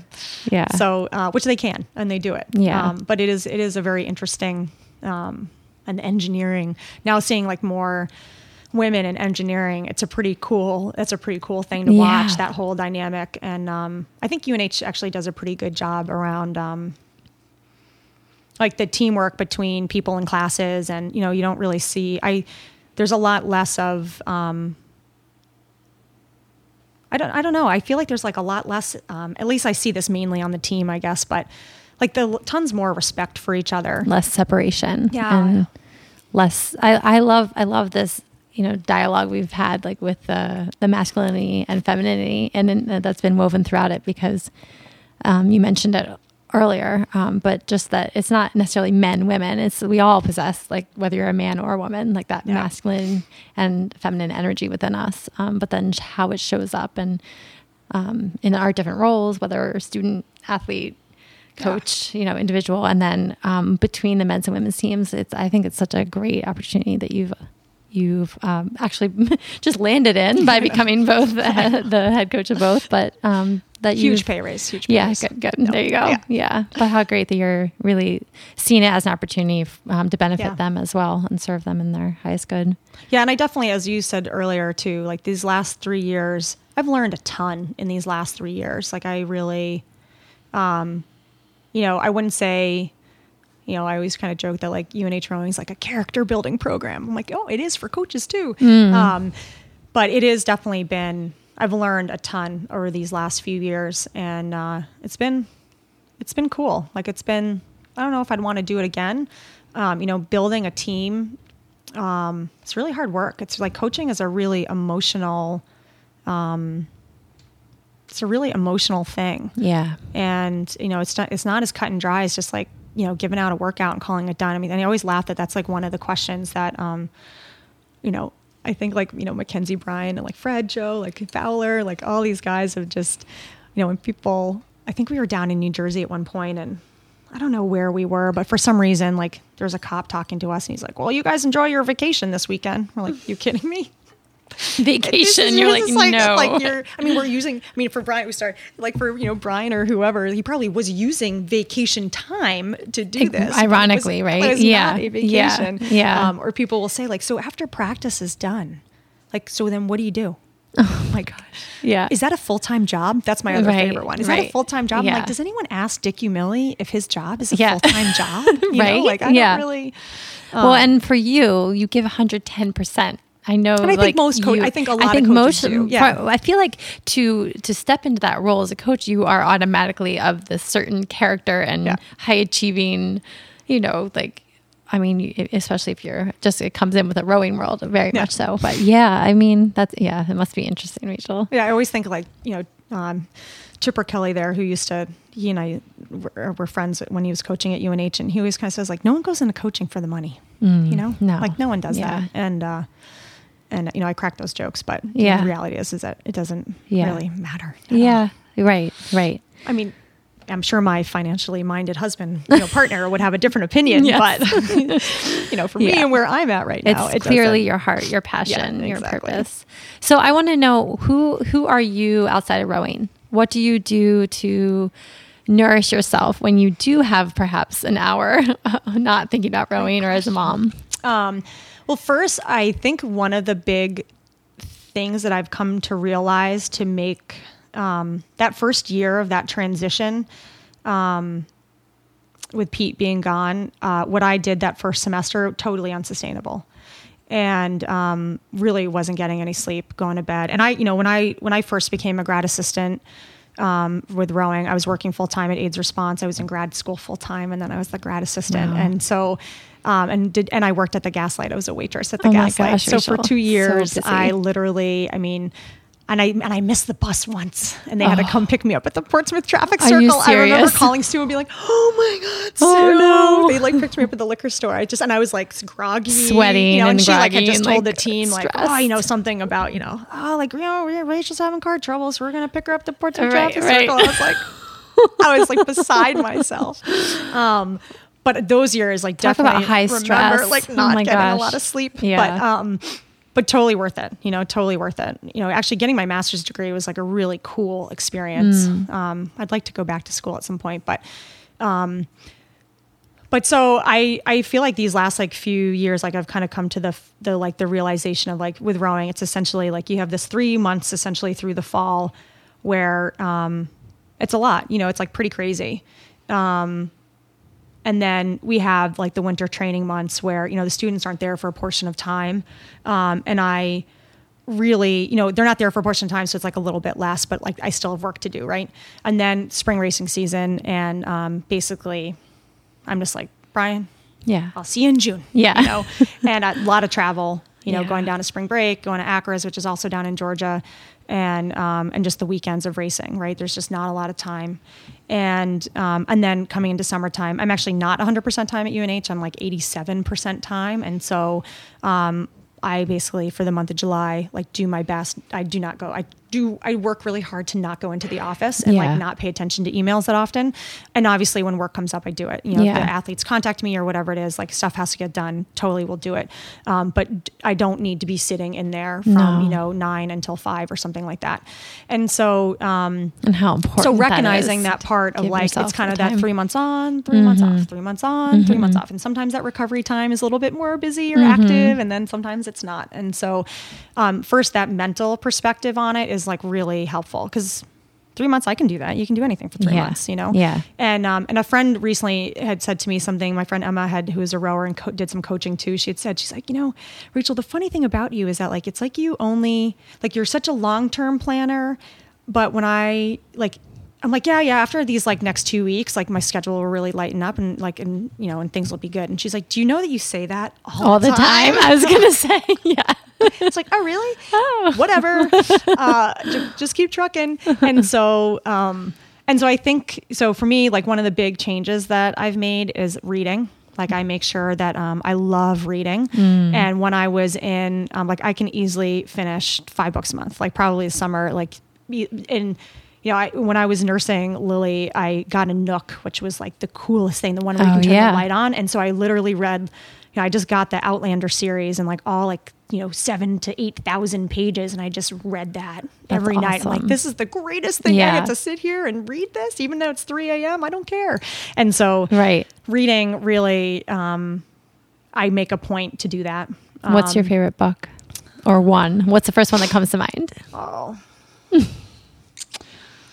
Oh, I don't know. I don't know if I can answer that. There's so many different What are you reading right now? I'm reading uh, Being Peace Oh, by yeah. Mary Pipher. Is it Yes, Pfeiffer? yeah. Pfeiffer? Pfeiffer? Uh, must be I yeah. P-I-P-H-E-R. Yeah. Um, and something like uh, notes from like the like the yeah like notes from the worst Buddhist in the world. I think is Mm. the subtitle on that.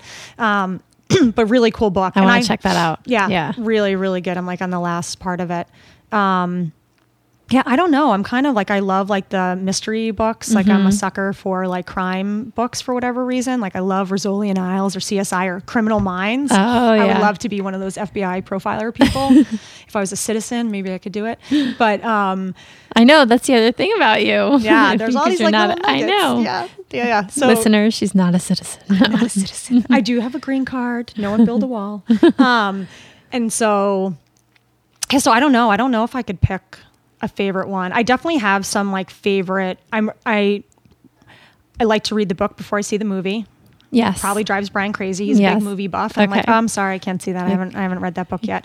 One movie that I did see before reading the book um, was Cloud Atlas, um, which was produced by Lana Wachowski and her brother at the time, who I believe was Michael Wachowski, the people who produced um, the Matrix trilogy. Oh wow. And Lana Wachowski is a male to female transgendered person, and Okay. she gave a phenomenal speech at the Human Rights Campaign Award. She won that award a few years ago. Which, if anyone's ever had confusion or she her speech is unbelievably eloquent talking about the struggle for someone who identifies as being transgender Yeah. it's like an amazing That's awesome. and i think her brother actually just recently transitioned as well but Oh, wow. um but that story um cloud atlas i just got that i'm gonna i'm getting that soon and i'm really excited to read it. I'll have read to check that out. Yeah. um, 'cause and it was the movie good? The movie is really good. It's intense. Like it's a it ta- it's like kind of it's basically about how love transcends time and space. Oh wow, that's and amazing. it kind of weaves all these different characters and um yeah, it's pretty intense. so That's that's a book. I've been thinking about a lot. yeah.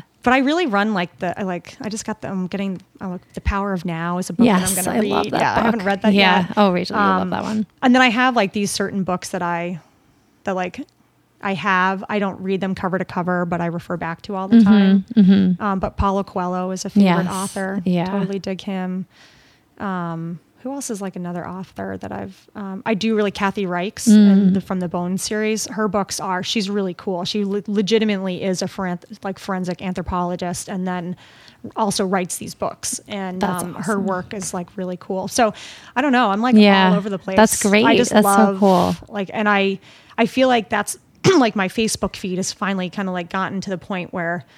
Like I can get all this information. I can read it really yeah. fast. And people are like, "Oh, do you watch that video?" I'm like, "Oh, it doesn't go fast enough for me." But does it have a transcript? Yeah. Because I can just like Read, yeah. just suck it up really Yeah, fast. totally. Um, so reading and then Um, Oh, rumor has it that you're training for a half marathon. Annie, how do you know that? uh, but yeah, so yeah, so I'm I'm excited to um, yeah, I and I'm actually gonna like train for it. Like, do you have a training I do. I work with this guy Yaz Yasmin, and oh, you have a um, coach? I love it. I do. Rachel, yeah, so great. I that was one of the things that Brian and I, um, you know, and I I'm a little bit embarrassed to admit this, but um, with having a kid, I just said, you know, Brian, like.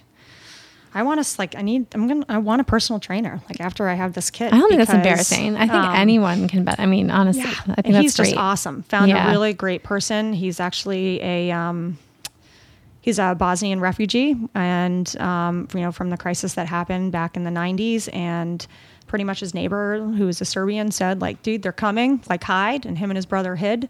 And um, him and his mom and dad and grandparents made it to a refugee camp, and then a church in North Conway sponsored for them to come here. Wow. And so we were actually at UNH at the time. I didn't know that, but he was putting himself through school and learning how to speak English while also getting his degree in exercise science. That is incredible. And um, he just has What a great he's just, opportunity. Yeah, he's just awesome. And so he and he's great at like Yeah. training people. Oh my Like, gosh. he's really really good. And so I've been working with him um, over the last however many years. But he's also a big runner, and so he's doing the running stuff too, which is really exciting. so, yeah. which one are you doing? Uh, half at the Hamptons. Oh, I did that. Yeah. I've done that. Yeah. in February, Yeah, which is cool. It. It's yeah. like a different. Yeah, yeah. And so Oh, I've done it before. I think I've done it twice before.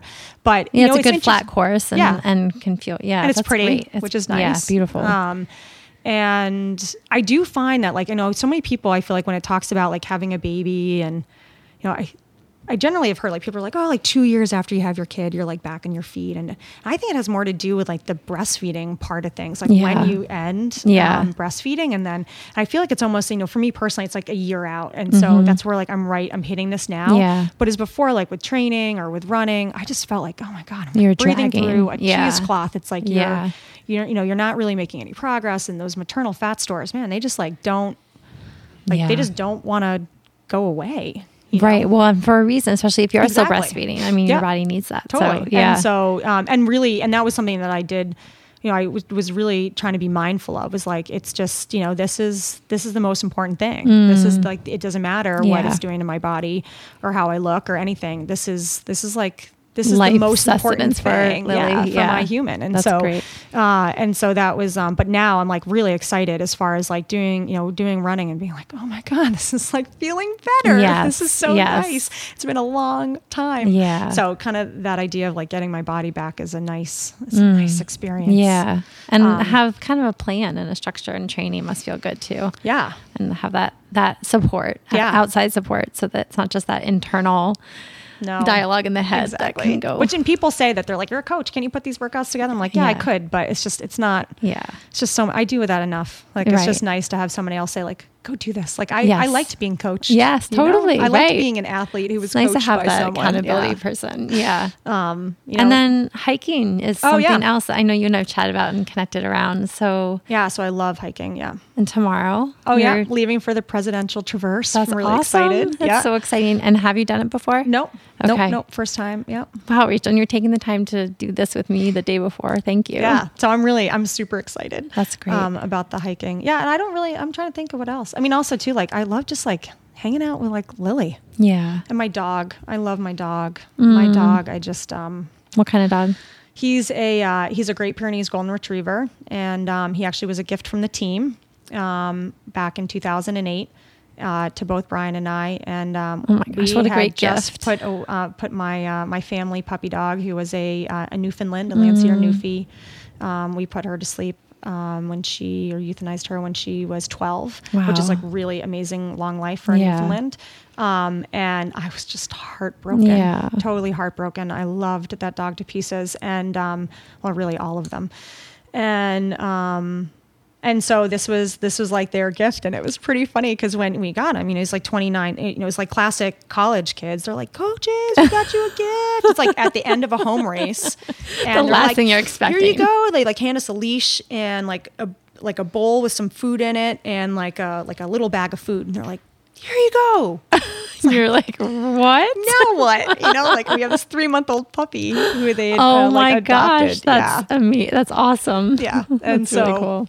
You know, that that first day we had some friends. You know, we're like, and Brian's never had a dog before. I mean, and I did, but like my mom did most of that. You You're know, like, I, help, right. great. And so like he like poops on the floor the first time. I'm like, I have no idea like what we need. So I'm like, okay, everyone out. We need to like do something here. We got to Right, figure this right. out. Um, and he is uh, Great Pyrenees are um, they're kind of a handful. They're very independent, really stubborn guard dogs, Mm-hmm. and uh, they're basically meant to like you can like put them in with like sheep or you know like little you know lambs and little cattle, and they'll grow up with them and then they protect them. And um, not hugely athletic dogs, but um, so he's we have some similarities in personality, a little stubborn and determined, and our perspective. Like, isn't it like uh, like owner? Yeah, Dog like owner. Yeah, totally. Um, and so, you know, I, you know, with not necessarily like with training him, but I definitely like we would go for hour long walks, you know, every single day. Mm. Yeah. And um, because he needed that, like he had to have that in order to like keep his sanity. And we did a ton, did a ton of winter hiking with him.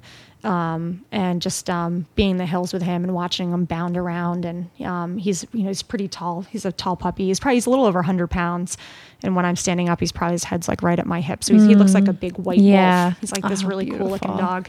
But um, about the same time that this whole transition thing happened with Pete, um, we thought that he had an ACL injury, and it turned out that um, it was bone cancer. oh gosh. And so, and that was where like they, you know, they told me they're, they're like, oh, you know, it's um, you know, oh, it's an ACL, like don't worry about it. And it's like, okay, good, as long as it's not bone cancer. And then went to go get a second opinion. Um, one of my really great friends that I rode with, Marion Haber, as a vet down at um, a, a place down in Mass Vet, Mass Referral Hospital, and, and she's like, just go see this person. He's he's like awesome. This guy Stuart Bliss at Port City, and um, went to go meet with him. He's awesome. He explains the whole thing to me about the ACL surgery and like why do dogs need this now and they didn't need it ten years. He's awesome, awesome guy, and um, and then he pulls up the X-rays and he's like, oh my god, like I, and I remember looking at it and thinking like something doesn't look right on there, and um, and just Oh, Rachel. um, and so just like got on the floor of them. And, you know, statistically, 75% of dogs die within the first three months of diagnosis. And so we thought, like,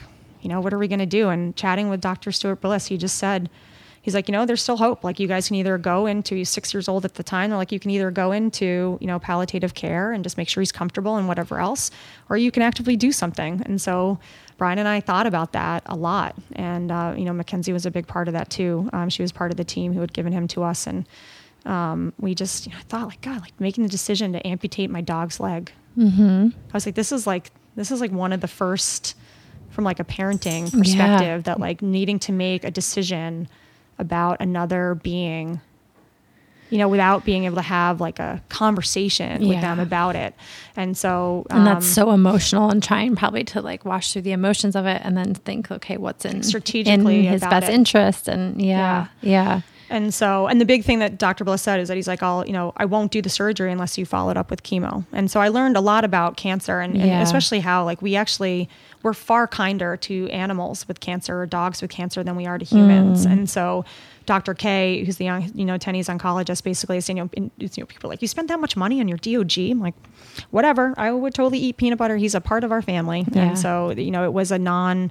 You know, actually doing the um, the leg amputation was less money than doing um, the ACL surgery. Oh wow! The, the, the chemotherapy costs more money. Yeah, but um, but yeah, I wouldn't I wouldn't change. And the fact that he's still and with he's us still today here. is yeah. like amazing. And I remember Dr. Bliss saying that. He's like, you know, to a dog, you know, if you think every one year of our lives is seven of theirs, yeah. you know, that makes a big difference. And totally. he was not ready. He was not a, he was not this was not a dog who was looking to die. Yeah. Like he was not ready to roll yeah. over and be done with it. And so he just um he's just awesome, awesome dog. So we yeah. can't do we can't hike mountains. So I feel badly sometimes when I go when I go, you know, running or hiking and stuff with him, and he kind of forgets sometimes. So yeah. like he'll go to like stand on that leg and like lift his leg up on the other side, but then he like kind of falls over. Yeah, it's like, kind of, you know, it's one of those things where it's kind of funny, but yeah, he is. um He's just he's a really great dog, and watching him with Lily is just um the two of them playing oh on the gosh, floor, and yeah. it's just so sweet really cool. Another so. story of such resiliency.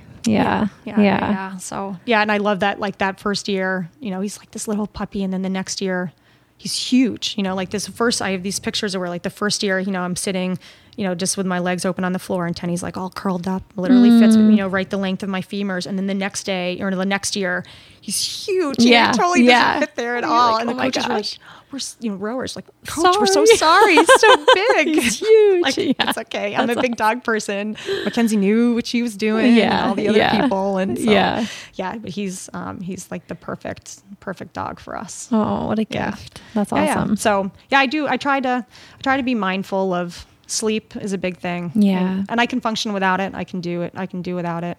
Um, but I do think it's important to get it. Yeah. And um, drinking water is another yes. big one. Yeah. And um, I actually was a vegetarian. My mom started to take meat out of our diets when I was in sixth grade. Oh wow! And then um, when I got pregnant with Lily, like I just I didn't know at first. I was just so tired. Mm. And then started eating a lot of you know learned that I was pregnant and was eating a lot of scrambled eggs on toast and definitely had morning sickness and Were stuff. you anemic? And, um, I don't know. Yeah. I just yeah. was like so so tired. Yeah and um, and then just came home from visiting. You know, my parents had every, all of us as kids down at their place over the holidays, and uh, we were driving back. I'm like, Brian, I just need steak tips. Like, I don't like. he was probably like, what? what? Yeah, I'm like, just get like, let's just eat. Like, let's just get steak tips. And so yeah. he went and he got some steak tips. I just, these are the best thing I've ever tasted. And I just chowed like four of them. That's it. Basically, it was like salads and steak tips. That was like it for tips. the next yeah. however many months. Everyone's like, "What do you like?" We go out. I'm like, "Do you have just steak tips?" And they're like, "Well, do you want like a steak?" I'm like, "I don't like. Do you want the potato?" I'm like, "I don't know, dude. I just want the steak tips. Just like, you just bring me give the me steak. red yeah. meat. Yeah. And so, did you feel a difference in your energy in your body? Oh, huge difference. Yeah, huge, yeah. huge difference. How great that you were able to yeah no, like notice that and honor that. Yeah. I wonder if Lily's gonna grow up loving steak tips. I don't know. I mean, she definitely does. I mean, she, um, you know, when she when she started to eat, like steak tips were like her bread and butter. You know, like it was a pretty mm-hmm. big thing. Mm-hmm. And I do, and it's interesting because I definitely was a vegetarian for like some, you know, environmental reasons and. Um, you know, I always kind of thought like if I couldn't kill that animal myself, like what right do I have to eat them? Mm-hmm. Um, and and I think we, you know, specifically use Brookford Farm as a compu- you know, community supported agriculture and um, love them and yeah. love how they care for their animals. And, you know, just the cycle of, you know, the sustainability practices that they're engaging there is Yes. just pretty amazing. Awesome. And, uh, and so, you know, we, um, and then we also, we get a lot of our, um, meats and stuff from Tendercrop as well. And so I feel like, you know, like it's not factory farming and we don't really, if it's not coming from one of those two places, like Yeah. we don't actually eat it, you Yeah. know? Yeah. Um, and so I think that that's, you know, they need to, animals need to be honored while they're here. And if they're serving us later, you know, through food or whatever else, then we owe them some I respect agree. for that. Um, Yeah. Yeah. kind of like the conscious omnivore kind Yeah. of thought. Yeah. Yeah. Because you read all that stuff, you know, Fast Food Nation or Oh, Omnivore's gosh. Dilemma or all that Yeah. stuff just makes me sick to my stomach. No, definitely, definitely, and I think it's a um, really important aspect of our health um, to to for people to be educated about that and to be able to help spread that awareness. Yeah. Yeah. And then also going back to your physiological body and, and honoring what your body's calling for and needs, and it's all bio individual. Yeah. Um, so yeah. yeah. And I do think I do try, I think I do do a pretty good job of like listening to what my body's telling me that it needs at that time. Um, race day, probably not so much. Mm-hmm. Yeah. But um, I think I have no needs on race day. um, but uh, but and I switched to decaf coffee actually when I got pregnant, and I haven't gone back. That was Oh, really wow, big, Rachel, which that's people are huge. like, "Were you kidding me? How do you do this without it?" But at four in the morning, yeah. right? But I just I don't. Um, probably a little more chocolate. There's a lot of chocolate milk in there Mm. when I was breastfeeding, but um, I think I'm addicted. But it's starting to wean myself. That and um, that six grain pumpkin seed bread by When Pigs Fly. Oh, I was my about to say, was it the pig's flavor? Yeah, It's so good. That's so good. Um, but that's starting to decrease a little bit now Yeah. too, so that's good. Yeah. Um, but uh, but yeah, I think um, just you know, doing what I need to do to um, you know, just listen to my body and like when it tells me to eat vegetables, I eat vegetables. Yeah. When it says I need to eat bread, then I eat bread. yeah, you yeah. know? That's and when great. it says eat a piece of chicken, I eat a piece of chicken. yeah, So Yeah. and, and people and yeah, people make fun of me. Like Franzi down in uh, downtown Durham knows that I just get chicken sometimes in the morning. yeah, He's like, you know, do you want an egg and chicken? No, dude, I Just just want chicken. chicken. I just want like a side of chicken. Yeah. that's it. Yeah. I don't need anything else. yeah. So- that's great. Yeah. Um, which how can you eat that for, for I breakfast? know. I'm like, I know. Whatever. What is breakfast? What is that? Who defined that? That's what I love I love that. I love when people can start to, you know, Yeah. to break through that because that's what I'll often say is like I'm I often eat my leftover, you know, coconut curry from the night before for breakfast Yeah. because that's what I wanna eat there and my that's what my body wants. So yeah, why not? I'm gonna eat it. Let's yeah. Yeah, I don't know like- if you ever did my uh, when we were younger. My brothers and I had op- we would just make up opposite day. Oh, yeah. So we would we would we would wake up and um, keep our pajamas on all day. And we would eat dinner for breakfast Oh, yeah. and then have regular lunch and then breakfast for dinner. And then we would like put our, uh, it was so silly, but it was fun. But anyway. No, it is. Yeah, totally. think We of breakfast for dinner, waffles for dinner. Change it up. Awesome. Yeah, Yeah, exactly. it's good. Yeah, I'm not very good with being like confined. Yeah. like Yeah. those rules that people make for other people and think they're. I've Yeah. always struggled with authority. It's never Yeah. been like when someone says, "Well, you have to do it this way because I said so." I'm then you probably want to do the opposite. It's not Yes. gonna work out. Yeah. You know, it's just Right. not like why? Why do I need to do it that way? What like? Can you give me like five peer reviewed Yes. studies that define why I have to do it that way? Because if you can't, I'm not really listening to you. I'll consider your point of view, Uh. Right. and I'll hear you, and I'll be fair. Yeah. But um, I don't. I don't think it's that black and white. No, it's definitely not. I agree. So I could chat with you all day long, Rachel. You are absolutely awesome. I, I'm, I'm me. curious. I want to have. I have one more question about rowing and motivation, um, and especially as you are you are personally training right now for a half marathon, and you're doing this incredible, amazing hike tomorrow.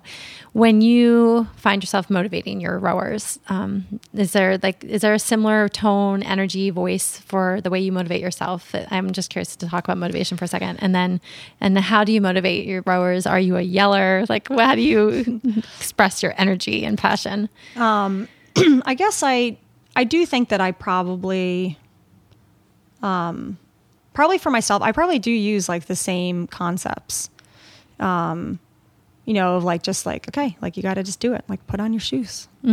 And um yeah, this guy Chris that I know, he uh, he had said something about how like he was talking. We were talking about the running stuff, and he was saying he's like, you know, Meb and those other like Olympic guys, you know, they have the same struggle with like just getting up in the morning and like going out for the run as like we like mere mortals do, and uh, it's Totally. like yeah, It's so true. it's just Yeah. you know, it's like, but I think the big, uh, I definitely am like excited right now, and so from that motivation part, like okay, when it does start to get hard, like what do you, you know, go back to breathing or um, trying to focus like you know, I find that when I'm running, like my brain really wanders a lot, Mm. um, and I like that. Like I kind of, I guess that, maybe that's like a little bit of like Buddhism there, A zen, Buddhism, like, zone that you get into. that It comes in, and Yeah. it just leaves, and it's kind of nice to like just have that space to let my thoughts go wherever they want to go. Yeah. because I find a lot with either coaching or, you know, with being a mom, I don't really get to determine that. Right. Um, right. someone else's, you know, generally, uh, you know, there's something going on that I need to attend to. And so being able to just allow my brain to do that and think about whatever I want is Can be actually really nice. really Yeah, liberating. Yes, Exactly. yeah. Or even like, listen, I listened to your podcast while I was Oh, running. That was, that was really awesome. nice. I love it. So that Thank was cool. Um, but I think with with coaching rowing, uh, I think it really depends on um, depends on the situation. Um, you know, I definitely have had my days where one of my rules that I absolutely follow is that um, the ro- my emotional state never um, the reason why I'm saying something or you know if I'm yelling at them it's not actually because I'm upset with them and if Yes. they're listening to this you have to remember that when I'm yelling at you it means you really got to do something but Do you guys um, hear that? hear that? Okay. Okay. Uh, when I say put the boat on the trailer I mean put the boat on the trailer um, but I'm not really I'm not actually not angry, right? um, and Which I feel like at that age, it can be like we're so sensitive. Yeah. It can be in a reaction. and sometimes that is like and i you know it is because i'm looking for a specific response at that time but i'm not actually yelling at them to have me have an emotional release Yes, Um, i actually think that's extremely inappropriate yeah, from a coach's standpoint Yeah. um, you know if, if someone is doing that um, that negative um, what I determine as being uh, or see as being negative behavior to a group of people Mm. that's self-serving, I, I don't think that's fair and I don't think it's acceptable. And so that is one of my one of my excuse me one of my big kind of rules of, that I follow is that um, you know my mood at practice um, is does not determine how their practice is going to go. Um, and that if i am in a mood when i get to practice you know and sometimes i need to say like sorry guys i'm having a rough morning. Like i just need a little space. Why don't you guys warm up and we'll fit you know i'll, I'll move through this and then you know because again i'm human too. And, And i don't always wake up Role smiling modeling. happy. Yeah. um, and so like let's figure this out. And then generally you know once we kind of get out there i'm like okay this Yes. is good. This is good. Yeah. but uh but so I think it really depends. And so sometimes, you know, if you know if we have a really hard practice and we've designed it, we've designed it that way on purpose. Um, you know, so sometimes there's like you know yelling, encouragement, and trying to get them to go. It's a lot of um, working with the coxswains Yeah. on getting them in there because I really feel pretty strongly that like they're they're not doing it for me. Like I'd never want to hear a rower or a coxswain say like, "Well, do it for Rachel." Like, do Yeah. not do it for No, me. I don't ever want to hear it. Do it for Right. yourself. Yeah. Um, you're not here to do this for me. Yeah. Uh, that's not enough motivation. Mm-hmm. Um, and so, you know, and then too, like for, you know, that peer development. And so, you know, if there's something going on and the team kind of crashes and burns, you know, sometimes like I'll have, you know, the coaches get up. I mean, or have the, the captain stand up and say something or the senior leaders on the team, or we'll just kind of do like a popcorn thing where they each just share what's going on yeah, um, and just have a dialogue about what's happening. And then sometimes it's like, okay, everyone sit down. We're having story time. Yes, And so like one morning I read to them, like I, you know, I knew it was going to be, you know, a pretty intense practice. And I started it off with reading um, this really great children's story called um, The Exclamation Point.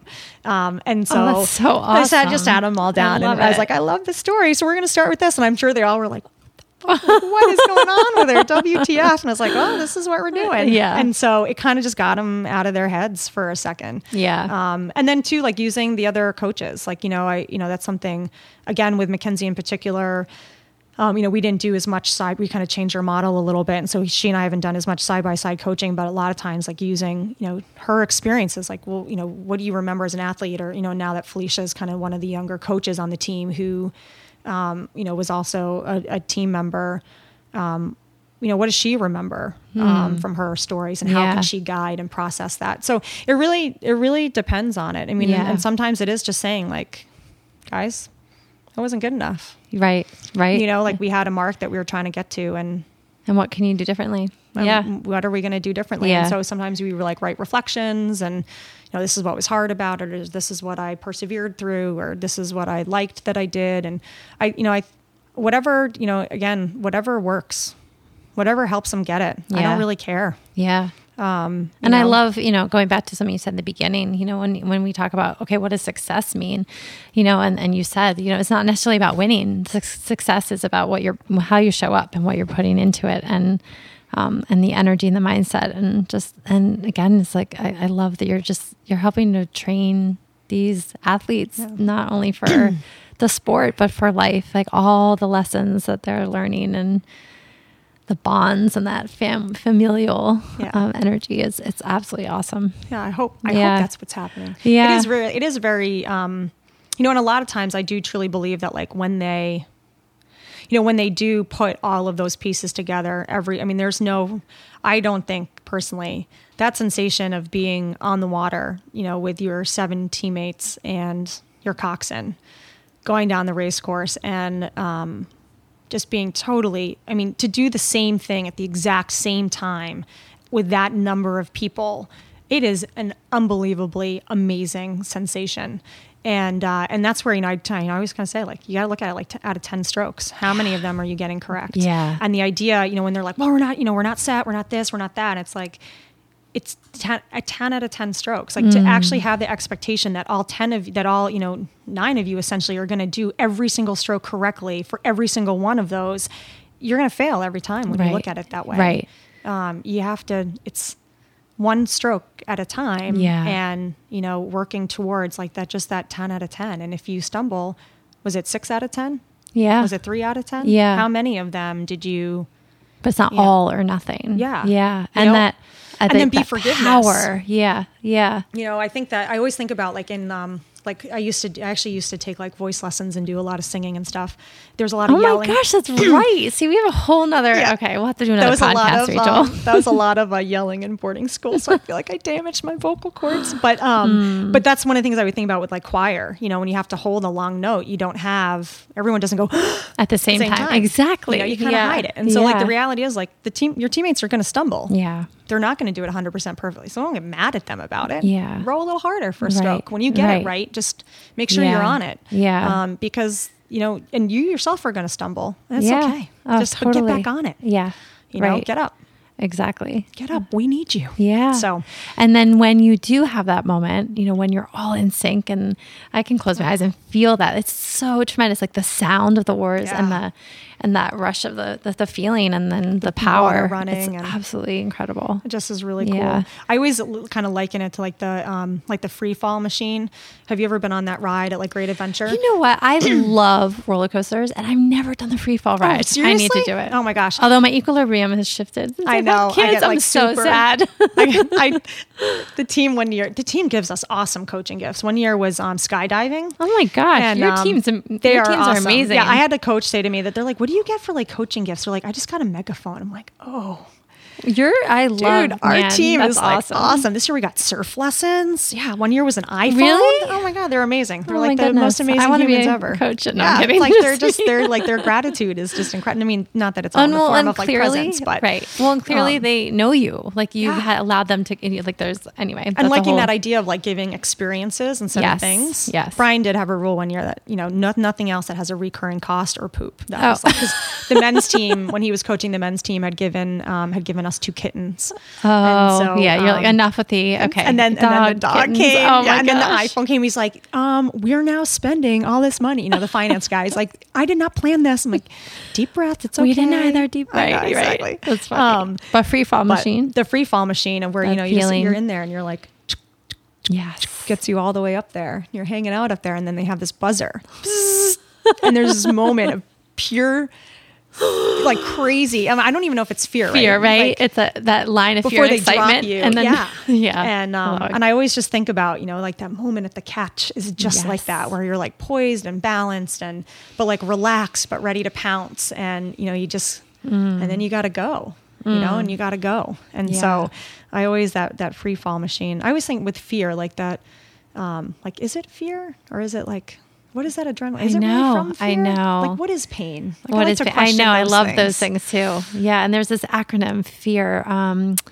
and I know I'm now completely blank out. It's like, yeah. Anyway, it's it's like the the line between excitement and Yeah. ready. You know, And when people say like, you know, with rock climbing, like I'm so afraid of it, I'd never do it. I'm like, but isn't everybody like Yeah. afraid of heights? Like Yeah. the fear of falling, Especially that unknown. But it's like, do you get excited? I mean, that's one of Mackenzie's big saying is that you have to turn the O S H T yes, to a, uh, an F beep beep CK. Yeah. But um, to- Yeah. So like so yeah. So like turning that you know you got to turn it around. It's all like your mental perspective on how you're looking at it. Yeah. And uh, and what you do with it. Definitely. So- Yeah, it's such a it's a huge aspect of training for Yeah. life. Yeah. Wow, So- Rachel, so thank yeah. you so much. This has been so much fun, and there's so many. There are clearly so many more stories, so many more things I want Oh, to dive so into. So I think I'm just gonna have to have you come back Okay, again sure. That's point. good. Yeah. Okay. Yeah. Hopefully, hopefully people yeah are interested. Yeah, Pretty definitely. funny. So uh, I'm curious. Is this the first time that some of your rowers will have heard the the boarding school stories, or did did you just- Probably, actually. Yep, yeah, Okay, yeah, so yep. this is really cool. I mean, again, just a, a window into you as um, a human and your courage and resiliency and and just awesome energy. So I'm Thanks. so grateful to know you, Rachel. Thank you so much for Yeah. sharing. And Thanks people, where can people find you at UNH? Just the Um, yeah, uh, the- we, have UNH. What is it? UNH.edu backslash UNH rowing. perfect, Yeah. awesome. And we're at UNH rowing's on Facebook too. So All or right. Twitter or Instagram. We have all sorts of places. Check them out, support them, um, and We take donations. okay, yeah, awesome. But thank you so much. Thank you so much, Rachel.